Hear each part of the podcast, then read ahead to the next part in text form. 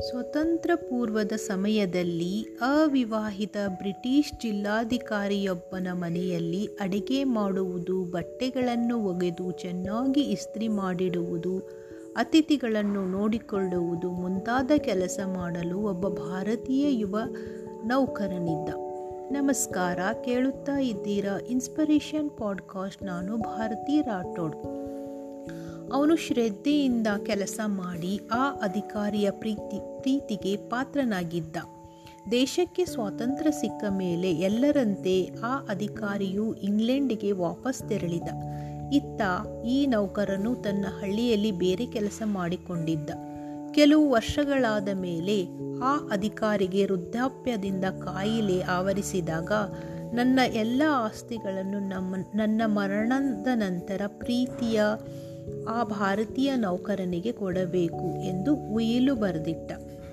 ಅವನು ತೀರಿಕೊಂಡ ನಂತರ ವಕೀಲರು ಆ ಉಯಿಲನ್ನು ತೆಗೆದು ಓದಿ ಭಾರತದಲ್ಲಿರುವ ಆ ನೌಕರನಿಗೆ ಟೆಲಿಗ್ರಾಮ್ ಕಳುಹಿಸಿ ಭವ್ಯವಾದ ಅವನ ಬಂಗಲೆ, ಕಾರುಗಳು, ಒಡವೆ, ಲಕ್ಷಾಂತರ ಪೌಂಡ್ಸ್ ಹಣ ಎಲ್ಲವೂ ತಮಗೆ ಸೇರಿವೆ. ಇಂಗ್ಲೆಂಡಿಗೆ ಬಂದು ಅವುಗಳನ್ನು ಪಡೆಯಬೇಕೆಂದು ತಿಳಿಸಿದರು.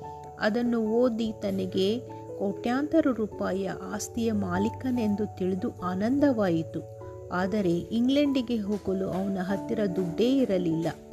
ಆ ಟೆಲಿಗ್ರಾಮ್ ತೋರಿಸಿ ಹಣ ಸಹಾಯಕ್ಕಾಗಿ ಅಧಿಕಾರಿಗಳಿಗೆ ಗೋಗೆರೆದ. ಭಾರತೀಯ ನಾಯಕರೆಲ್ಲರ ಹತ್ತಿರ ಯಾಚಿಸಿದ.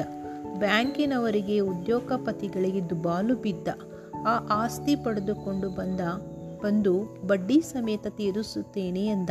ಯಾರೂ ಸಹಾಯ ಮಾಡಲಿಲ್ಲ. ಕೆಲವರಂತೂ ಇಂಥ ಸುಳ್ಳು ಸಂದೇಶಗಳನ್ನೆಲ್ಲ ನಂಬಬಾರದು ಎಂದು ಉಪದೇಶ ಮಾಡಿದರು. ನಾನು ನನ್ನ ಸಹಾಯಬನನ್ನು ಬಲ್ಲೆ. ಇದು ನಿಜವಾದ ಸುದ್ದಿ. ನನ್ನನ್ನು ನಂಬಿ ಹಣ ಸಹಾಯ ಮಾಡಿ ಎಂದು ಎಂದರೂ ಯಾರೂ ಕಿವಿಗೆ ಹಾಕಿಕೊಳ್ಳಲಿಲ್ಲ.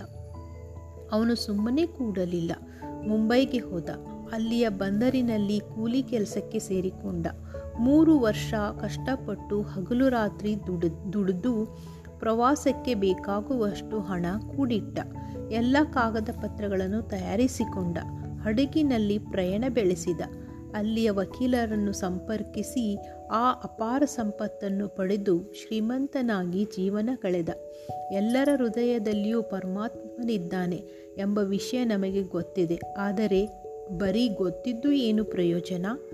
ಅದರ ಅನುಭವ ನಮಗೆ ಆಗಿದೆಯೇ? ಪ್ರಯತ್ನಪಟ್ಟು ಹುಡುಕಿದರೆ ಮಾತ್ರ ಸಾಕ್ಷಾತ್ಕಾರ ಸಾಧ್ಯ. ಇದಕ್ಕೆ ನೀವೇನಂತೀರಾ? ನಿಮ್ಮ ಅನಿಸಿಕೆಗಳನ್ನು ನನ್ನ ಬಳಿ ಹಂಚಿಕೊಳ್ಳಿ. ಕೇಳುತ್ತಾ ಇರಿ ಇನ್ಸ್ಪಿರೇಷನ್ ಪಾಡ್ಕಾಸ್ಟ್. ನಾನು ಭಾರತಿ ರಾಠೋಡ್. ಧನ್ಯವಾದಗಳು.